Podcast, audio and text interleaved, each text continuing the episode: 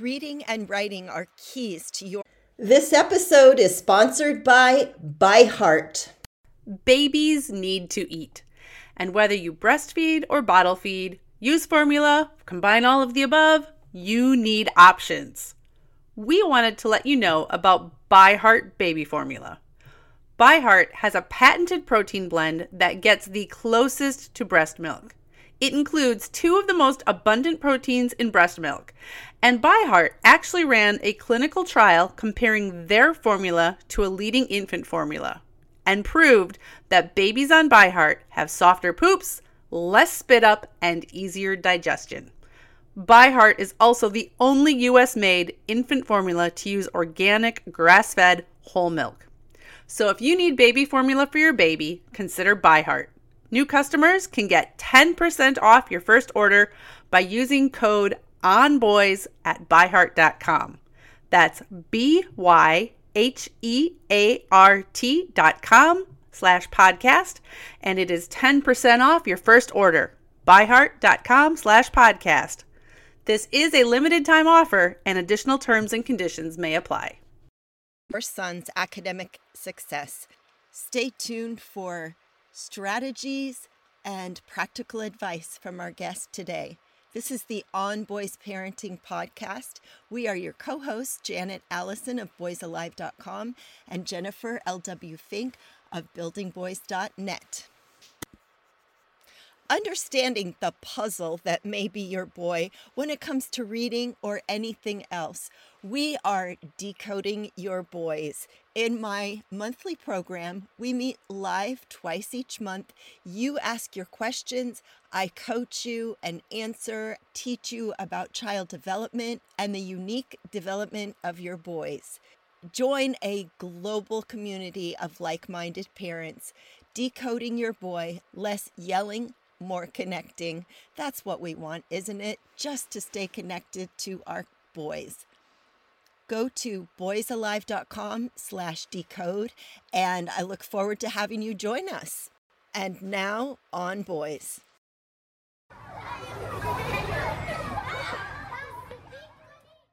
Reading and literacy skills are key components of your child's academic success, which means it is even more crucial to understand why, for decades, many boys have tended to lag behind girls in their reading proficiency. Then throw in a pandemic. And educators are already seeing that it has also had an effect on reading and literacy skills, and not in a good way. Maybe you have a reluctant reader at your house, and those 20 minutes of required reading as homework, even in first grade, just end in nightly tears. Or maybe you have a middle school boy who simply doesn't see the point. With master's degrees in childhood education and literary education and school administration, our guest, Todd Feltman, is currently a middle school literacy instructional coach. Welcome, Todd. Thank you so much.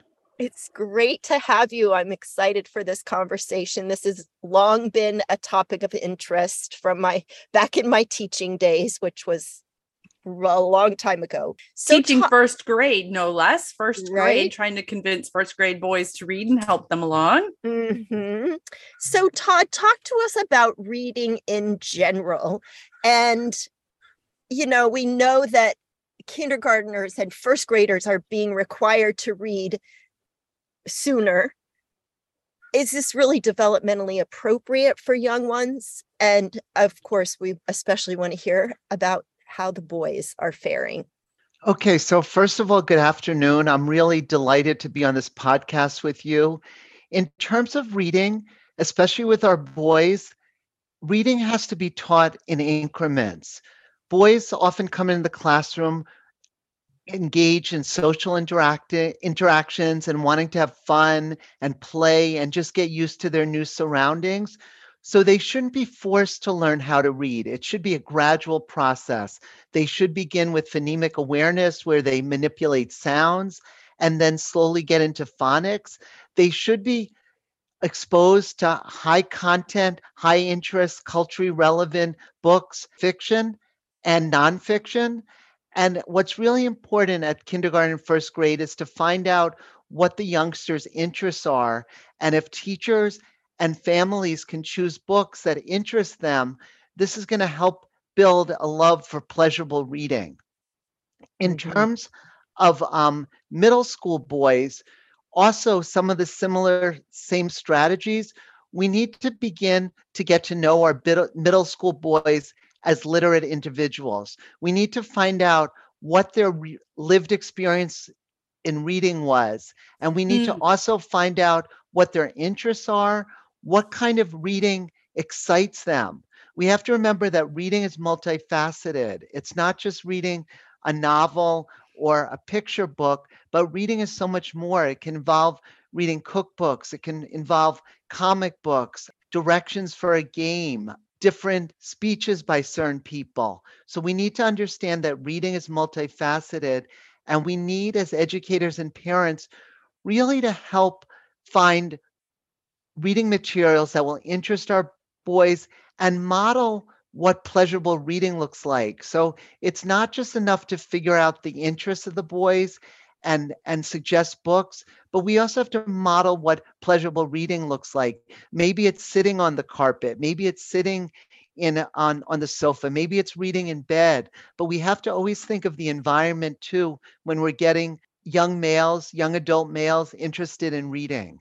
I swear I am not just saying this because I am a nonfiction writer but I love that you mentioned including and exposing boys to nonfiction, even at a young age. One of the things that, that I heard or read at some point, broad generalization, is that boys and men tend to gravitate towards nonfiction more than women and girls. And I'm a I'm a former girl, I'm a woman. I love fiction. I love reading fiction. I always have my young boys, when we would go to the library, we have checked out every book on heavy equipment so many times, but that's what they were interested in. And so fine. I read the same book about bulldozers about 80 billion and one times. And I think it's important to just, eh, if you have a young child, that the expectations of the educational system do not necessarily line up with your boy's development. Hmm. And so you, as the parent, have to kind of be a buffer. What, what do you think about that, Todd? I think that's really important. I think it connects to the home to school connection.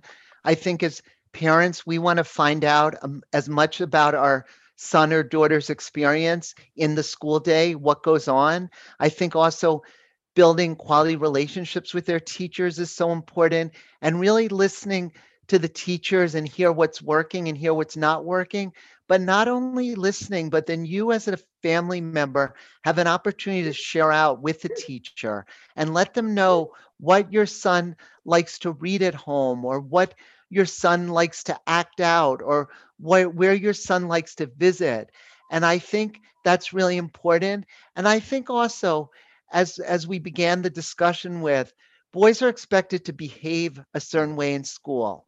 And i'm all for being respectful and being kind but some of the demands that are enforced on our boys at a young age eh, are horrible. I mean basically to speak in plain english they're expected to sit still they're expected to keep their eyes constantly on the teacher they're expected not to get distracted or or daydream and they just have a lot of demands on them. And I think that parents learn this and educators hopefully learn this that just because a student is sitting still with their hands on their lap doesn't mean they're soaking in the content, doesn't mean mm. that they're getting a positive learning experience. It may mean that they're just being compliant or just don't want to get in trouble by the teacher. So we have to we have to create a way that educators feel comfortable releasing the reins a little bit. Obviously, we don't want chaos in the classroom, but it's fine if students move around. It's fine if when boys are reading a book that they're standing up or even sitting in certain parts of the room. I don't recommend, I know some boys like to sit underneath the table and read. I don't quite recommend that just in case the table were to fall down. But we need to just be accommodating and understand gender differentiated instruction and really find ways to support our boys to the fullest degree. And parents need to understand if their boy is coming home saying, I hate school, too much work, boring. Sometimes as parents, we may just take it in stride, but we really need to listen to our boys. And sometimes they're not going to tell us things right away, but if we get them outside or and maybe yes. they're bouncing a basketball or running with you or playing tag or something, they will start to talk more because when they're engaged in physical activity, they tend to open up a little bit more in the world. And their brains are working when their bodies are working. So they go hand in hand. And and I know that parents used to tell me when their kids were little, their boys, and Jen, you probably had this experience. Your boys don't want to sit on your lap and have you read to them when they're young. This was something that I didn't know as a parent. I expected story time to be all we're cuddled up on the couch and we're reading. And I had kids who were hanging off the couch, playing with the matchbox cars over here. And so I stopped reading. I thought, well, they're not listening anyway. And the kid over on the floor playing with the matchbox cars is the one who called me out. He's like, Mom, why'd you stop? He was listening. He listened better when he had something to do with his hands. And it took me a while to learn that. He was always the first one if I would stop to see, okay, are they still paying attention? Because I don't want to keep reading Harry Potter out loud if nobody's listening. But if I would stop, he knew exactly what was happening. He could catch up the plot the next day. And so I used this sometimes, and this is a tip I share with other parents. You don't, reading doesn't have to be what you think it has to look like. It can be him playing Legos.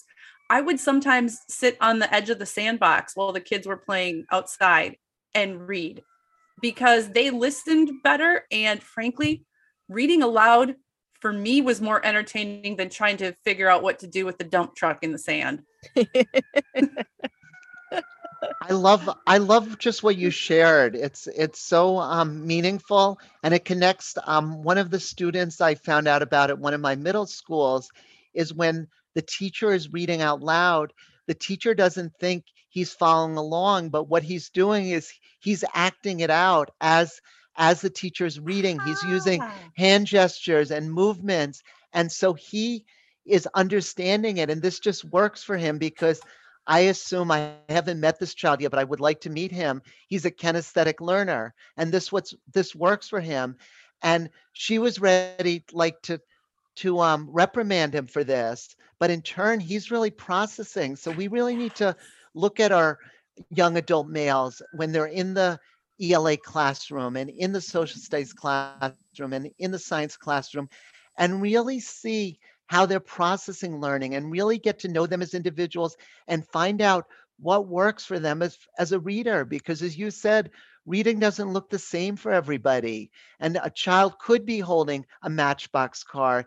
A child could be um, holding some oobleck or slime while you read, mm-hmm. and it mm-hmm. doesn't doesn't defeat the purpose. He could be paying the, the most attention.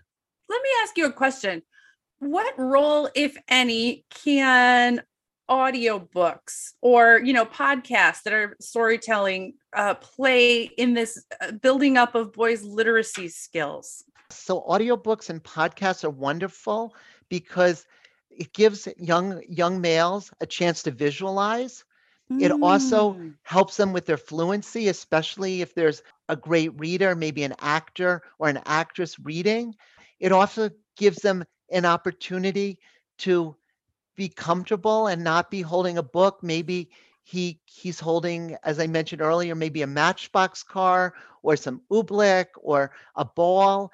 And it's building their listening comprehension too and reading isn't just reading a book and it also is an um an opportune opportunity for them to do more reading because maybe they're on the subway or the bus to school and maybe they're excited to listen. And if educators can incorporate this more into the classrooms too i think we would have happier and more literate boys one of my sons uh, used audiobooks a lot when he was kind of at that first grade age, Janet, where his reading level, what he could decode on his own, was very simplistic.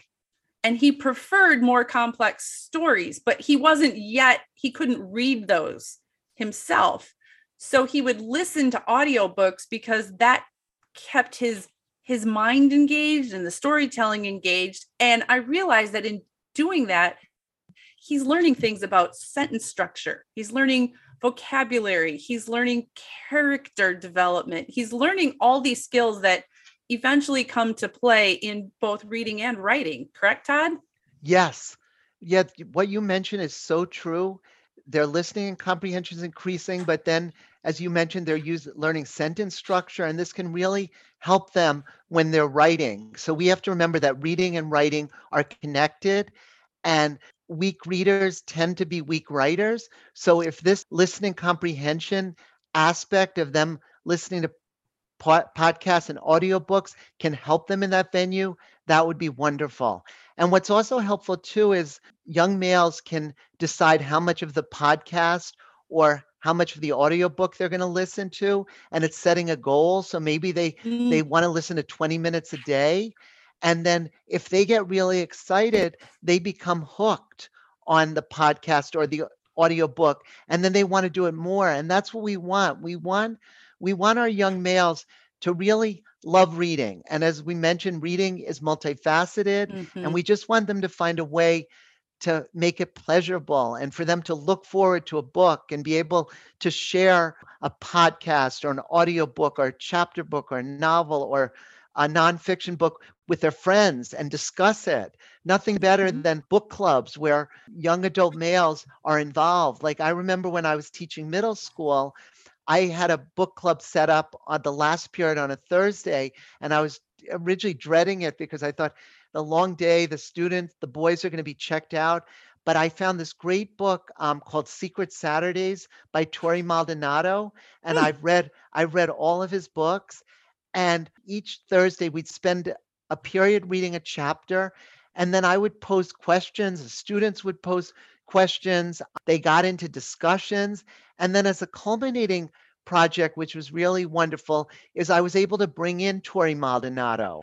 Oh, and, wow. Yeah, the students had a chance to interview him and meet him, and they got they got his book signed. So just going back to the theme of like helping excite get boys excited about reading let's invite authors into our classrooms mm-hmm. parents let's find out if an author is speaking at a bookstore or library let's bring them in as we know the new diary of the wimpy kid book came out on tuesday and i have all the books and i have my copy and I, I was just talking to one of the middle schoolers yesterday about reading and he said he can't wait to get it. And Jeff Kinney's been so successful with young males, adults, females, because he just writes in such a captivating way. His the illustrations, the sketches, the text. It's really fun, and it's written in it. The font that he uses is young male adult friendly and very engaging.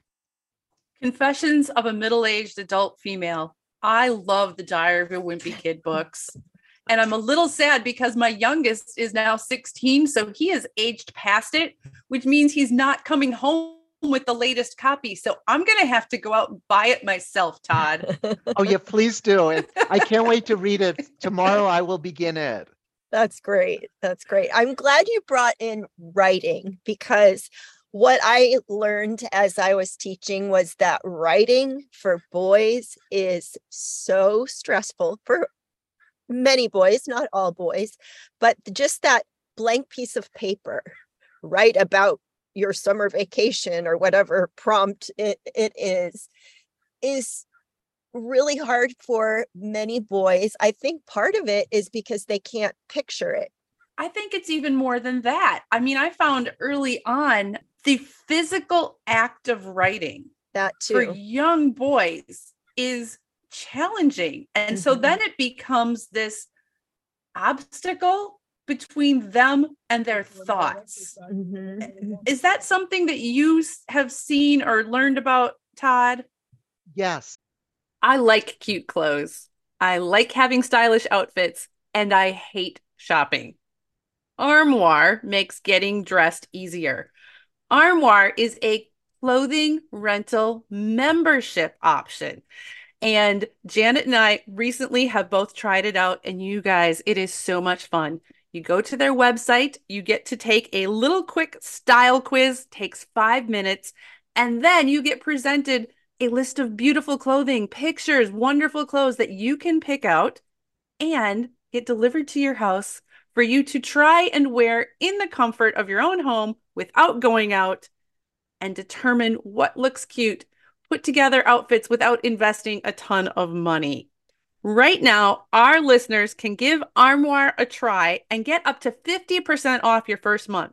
That is up to $125 off. Just visit armoire.style slash onboys.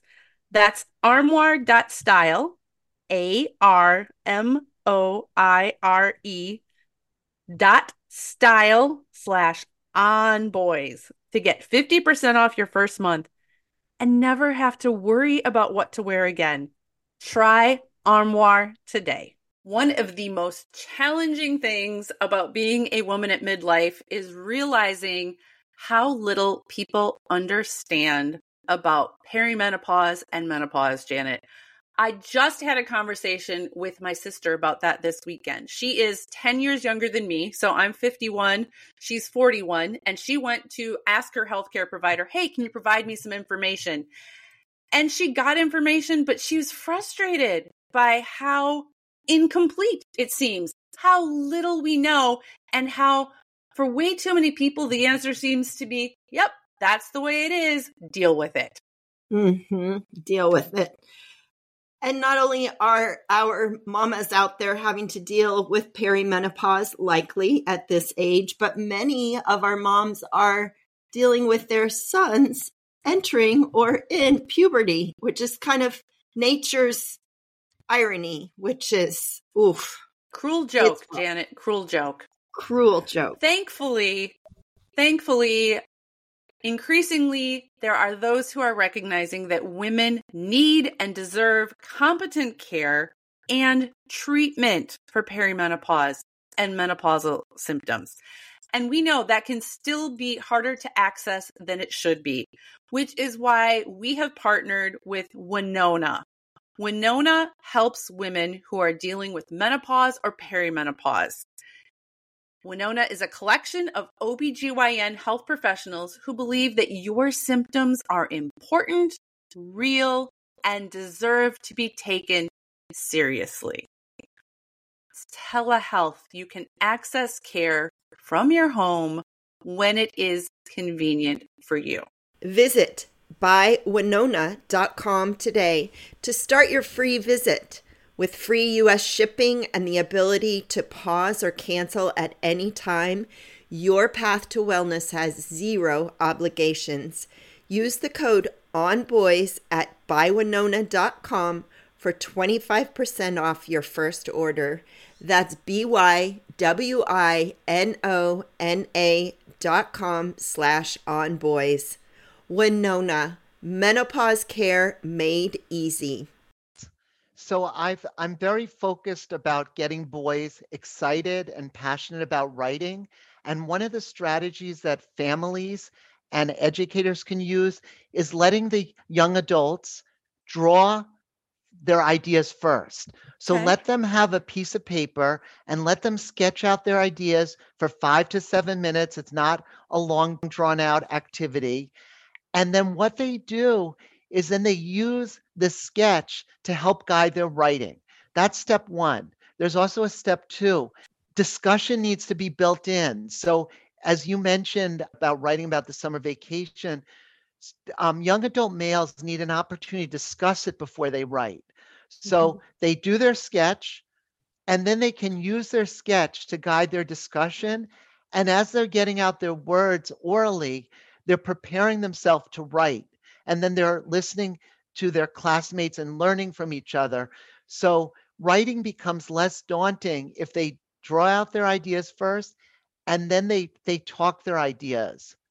Mm-hmm. The other helpful strategy which can help boys oftentimes boys have sloppy handwriting and that may interfere with them being clear about their content and all that. So I highly recommend that boys and girls, but boys especially skip lines when they write because that way it's easier for them to read it back.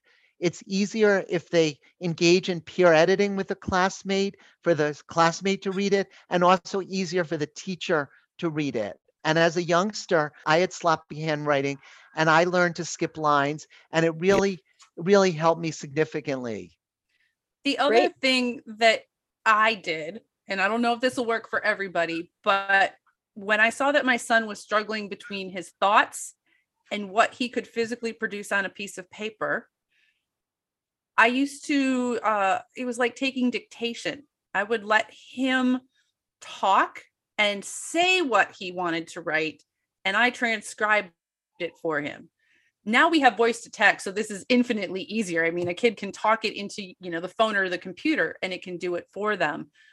Certainly you want them to learn how to write independently as well, but it was sort of a bridge the gap process between when he didn't yet have the physical capability to keep up with what his brain was saying and he didn't have the spelling and he got frustrated with that. And again he was able to work on sentence structure paragraphs and storytelling skills without being too hung up on the mechanics so Mhm. it's like you said incremental before it is such an incremental process learning to read and learning to write I agree with that strategy. I think that's really beneficial because it relates to the gradual release of responsibility. So Ah, your son is able to feel comfortable that he's speaking his his words out loud, he's speaking his thoughts, and then he has an opportunity to see what you transcribed. And as you said, see the sentence structure, and then he in turn can maybe after a little stretching break, he can in turn copy it. So this is really important. This educator should definitely consider this with students who may benefit from this. And by you taking that extra step, Jennifer, as a mom, you're helping him find writing pleasurable than where he might be struggling to write everything and then he becomes checked out saying this is hard i don't want to do this Mhm. and becomes frustrated. But you taught him a strategy that he in turn can ask his teacher to help him with and he in turn becomes successful and happier instead of checked out and just writing is so difficult. And it's important too to recognize that boys, many boys tend to write about action rather than relationships. So, of course, we want, and we want our girls who write about relationships to be able to write about action. We want to be able to expand their typical approach to be more relational, to bring in the emotional components, to bring in sensory detail, which goes back to that drawing and the conversations you can Mm. have around that drawing. Well, what was the weather that day? Or how do you think that person was feeling rather than this happened, then this happened, then this happened? And you're helping them build their full range of writing. Yes, and I, I'm in full full agreement with that. We want to expose our young adult males as well as our young adult females to all types of writing in terms of narrative, informational, and argumentative opinion writing. And one of the ways we can do this, and I connect thoroughly with what you said, is we can do monthly read alouds where one month is a male protagonist and one month is a female protagonist. And that way, students are getting exposed to both genders. And now, bringing back to your comment about writing, we want to teach our students about how to incorporate relationships and especially our young adult males. So, one thing that's really useful um, is the mood meter that um, Marc Brackett set up at Yale University, part of the Ruler program. And that has an opportunity where students, both yo- young adult males and young adult females, have a chance to state how they're feeling in a particular moment and explain Hmm. why. And so that way, it'll give young adult males an opportunity to really think about how to express their feelings. Um, and I think going back to what you said, Janet, is just exposing our students. I know oftentimes young adult males write about action and young adult females write about relationships, but teaching them about both. And that's why I was mentioning about um, a certain book of the month, a read aloud chapter book, or it could be a picture book. And really choosing these books authentically because oftentimes bo- boys will say either I want to read Mhm. nonfiction, as we discussed in the beginning, or I just want to read a book with a male lead character. But there's plenty of books with female, exciting female lead characters. And it's important they have exposure to both. And getting back again to what you said, Janet, is as you're doing the read aloud and if and you're modeling like what action writing looks like and what relationship based writing looks like. And you're giving students a chance to practice so then in turn they can do this work independently. Talk to us specifically about middle school boys. You work with middle school boys. Thinking about maybe your toughest case that you've had that you've had to bring bring literacy to him and hopefully it became your success story. So I've been um I've worked with a lot of middle school boys and when I go into the um an ELA classroom or a social studies classroom, I'm very interested to see the middle school young adult males who seem to be checked out in the class, who seem uh-huh. to be distracted. And I go over and I'll talk to them about what's going on, asking them how their day is going, finding out like what their favorite subject is. But I won't do it in an annoying way. I'll do it in a conversational way. But getting back to your question, um, I re- remember one particular young adult male that I I worked with um, several years ago. He did not like reading and he did not like writing. So every time the teacher would do reading and writing, he would be basically checked out. He'd be complaining, his head would be down, he would be talking to his classmates. And at the time, I was working as a journalism specialty teacher. So I would push into the classroom and and teach a lesson for a period to engage the students. And he just didn't like books. And I remember I had read this Caldecott medal winning book called The Adventures of um, Hugo Cabret. And it was a wonderful, it was really a big book. But I just felt like he would resonate with this book, that he would like it. So was this like 700 page book. And I thought, there's no way he's going to read this. And when I handed it him, he was like looking at me like I was crazy. But then I explained to him that about two thirds of the book is illustrations. It was a graphic novel. Okay. And I really wanted him to delve into this book and give it a chance. So, with some gentle persuading and some coaching, he got into that, reading that book. And then, as a result, it wasn't perfect, but he was more interested in reading. And what I would do is I would recommend young adult, culturally responsive, boy friendly novels or chapter books that he would be interested in. And he, being a leader in the class in different aspects, he was able to get more young adult males interested in ah. reading. He would share the ideas. So, the big message that I'm giving here from my experience is as educators, we know we are so busy, there's so much to do, but we have to go that added step and really learn about the current young adult literature that's out there and boy friendly literature and find ways to get these books into our classrooms, whether it's through Donors Choose, which um, funds projects or other organizations, and recommend books, maybe like three to five books a week you recommend and you read a couple pages to the students and you help them become interested. Because oftentimes in classrooms, just read this, read that, read this, but it's not taking a look at the whole child and what this the student brings. A lot of our students come into the classroom with a lot of knowledge. Yes. And it's our job as educators to unpack. Each of these students have a talent. Maybe cooking, it could be um, weightlifting, it could be hockey, it could be dancing, it could be whatever. Our job as educators is to help them unpack it and really help them belong in the classroom. Too often, our young adult males don't feel like they belong. I was just speaking to a principal today, and she was saying that four young adult males are failing ELA and it's not even the end of the marking period. Yeah. And that's a whole nother subject for a different podcast, how we can help our boys become powerful navigators of school success. Do you have some suggestions for parents or educators who are listening for this and they are not literacy specialists, but they want some help finding some boy friendly literature and resources? Do you have you know, anywhere online or some books or something you can recommend to help people find texts that boys may be interested in? Okay, so one um, one suggestion is they can go to the website guysread.com. It's a wonderful website that was started by Jon Scieszka. Um, and so he has recommendations for young boys, middle boys, and older boys, and really wonderful suggestions. Also, they should check out the public libraries. Most of the libraries have lists of culturally responsive books, and they can ask the librarian for um, recommendations for um, boy friendly books. They can also go to bookstores just to check out books and see what kind of boy friendly books there are out there. Check out The Diary of the Wimpy Kid. Um, those those are really engaging books. Also, James Patterson has some wonderful young young adult books. I recently also, and a lot of boys are into these books, the books by R.J. Palacio.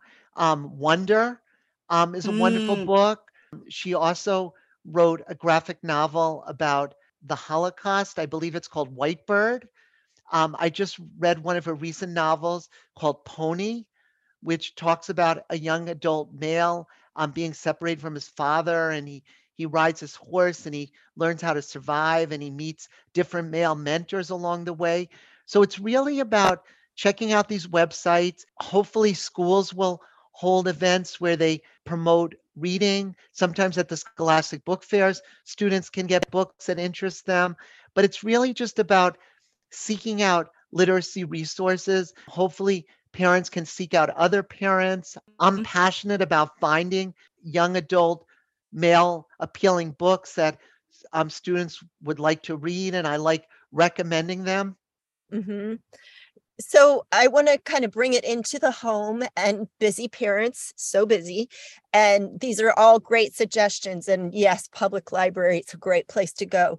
And I encourage our listeners to really look at how you, as the adult, are modeling reading. And sometimes, especially with younger boys, it might be that you have to tell them oh i'm reading this recipe to find out about this you know how to make pasta. Oh well that interested me and i'm going to learn how to make that into whatever. Tell your boys how you are reading where you are reading. I mean i think all of us given our age range here we grew up reading the back of the cereal box right? Yes. that was you know every yes. morning back of the cereal box. And look at where your boys are seeing men read. Where yes. is dad? How, how does dad read? Does dad ever sit down with a magazine or a book? I'm thinking about LeVar Burton of Reading Rainbow. That was on when my kids were Love young. LeVar Burton. I mean, what yeah, a great, too. great role model for kids about an adult male who loves literature. So look up it's reading rainbow but now he has a podcast. I know he's got one or at least had one where like he reads stories to adults. he does he does yeah. We have to model this for our kids. It yes. doesn't just happen yes. naturally. We have to model it. We're all very busy and i agree with everything you said like just talking about how as a parent i do reading every day. It may not be sitting and reading a book, but as you mentioned, it might be reading a recipe, it might be reading directions, how to make something.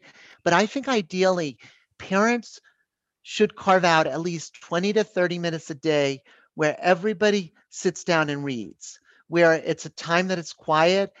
And you could be reading something for work, you could be reading your mail, students um, young young males and young females could be reading a comic book they could be reading a novel or chapter book but that time is critically important where everybody just stops and reads and mm-hmm. i think mm-hmm. that's really important i think also parents sharing about their child experience childhood experiences with reading what mm. they like to read how they were as a reader same with teachers too they should share their timeline of what they were like as a reader. What did they like to read?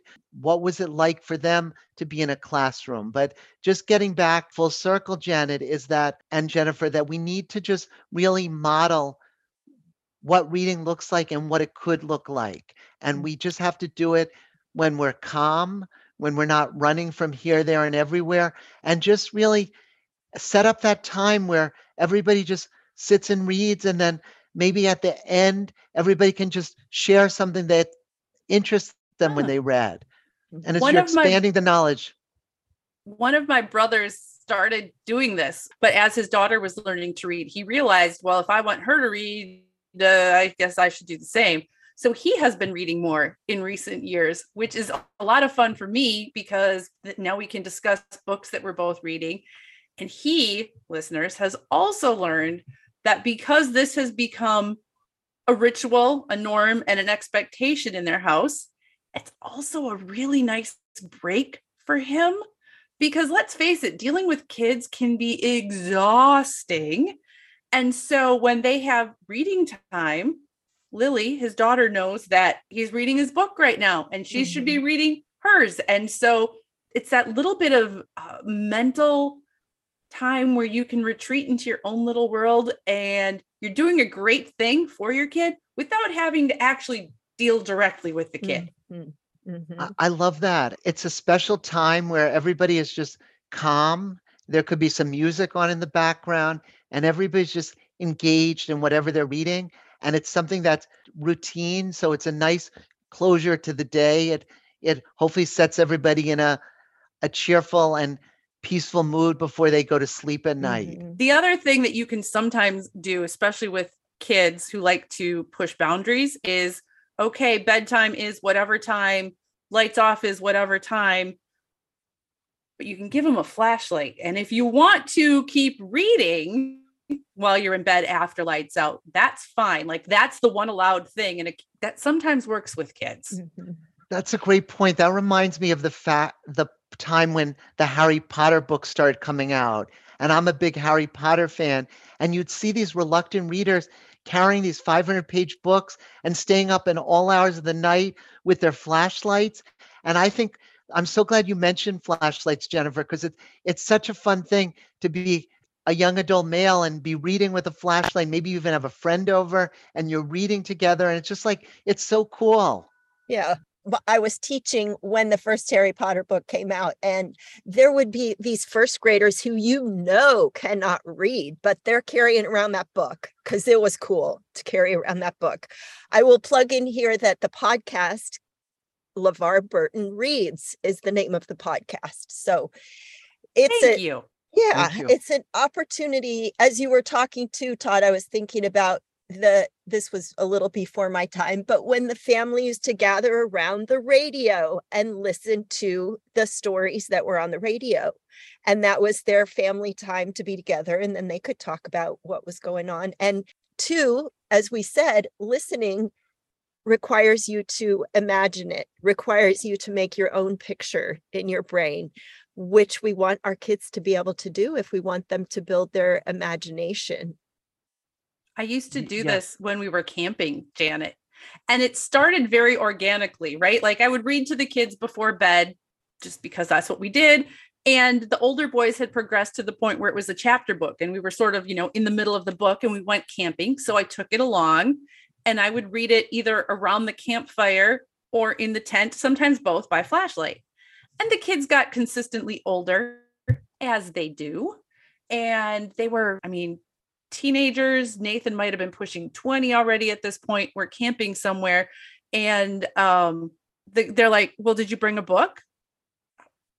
No, no I, I didn't bring one. I didn't know that you still wanted me to do this. That's so such a great memory. That's fantastic. It continued for such a long time. And there was one night where we had read around the campfire, and then me and the youngest three boys were in a tent and the oldest had his own because you know he was that age and uh, so i would the younger three wanted me to keep reading and i did and then i hear nathan from the other tent can you read a little louder I love it. That's so wonderful. there's there's so many ways to turn your kids on to reading and and writing hopefully will naturally follow. Todd, I know you've written some books. Will you tell our listeners about your books? So my latest book is called Mentoring My Elementary and Middle School Students to Become Powerful Navigators of School Success. It's an interactive handbook that has 110 strategies that begin in the morning until night. And these strategies will help students take charge of their education and be the best they can be. And I'm assuming that's available anywhere books are sold? Yes, anywhere books okay. are sold. And Great. you can find out more about me at my website at T O D D F E L T M A N dot com, toddfeltman.com. You can check out our show notes on Boys Podcast. I will have links there for you. Click over, see what Todd has done. You gave us so many great ideas and book recommendations today. I'm eager to check out some of these books. Yeah. Thank you. Thank you so much, Todd, for sharing your wisdom. And uh, I just, I'm thinking about you and how many middle school boys you're affecting and bringing into this great world of reading that we all love. Thank you so much, Janet and Jennifer, and congratulations on your latest book. I can't wait to read it. Thank you. Thank you. April 2023, Building Boys book will be out. I am so excited. Thank Yay. you. Awesome. Thanks, Todd, for being with us. We hope you enjoyed this episode and found value in it. And hopefully, you can engage your son in a little more reading and taking joy in that. And reminding you, too hey, grab a cup of tea and sit and read a book. It's always a good thing. We are the On Boys Parenting Podcast. We are your co hosts, Janet Allison of boysalive.com and Jennifer L.W. Fink of buildingboys.net. And remember, decoding your boys, understanding him in a new way with a global community of like minded parents. We meet live twice each month. Go to boysalive.com slash decode for all the information. Thank you.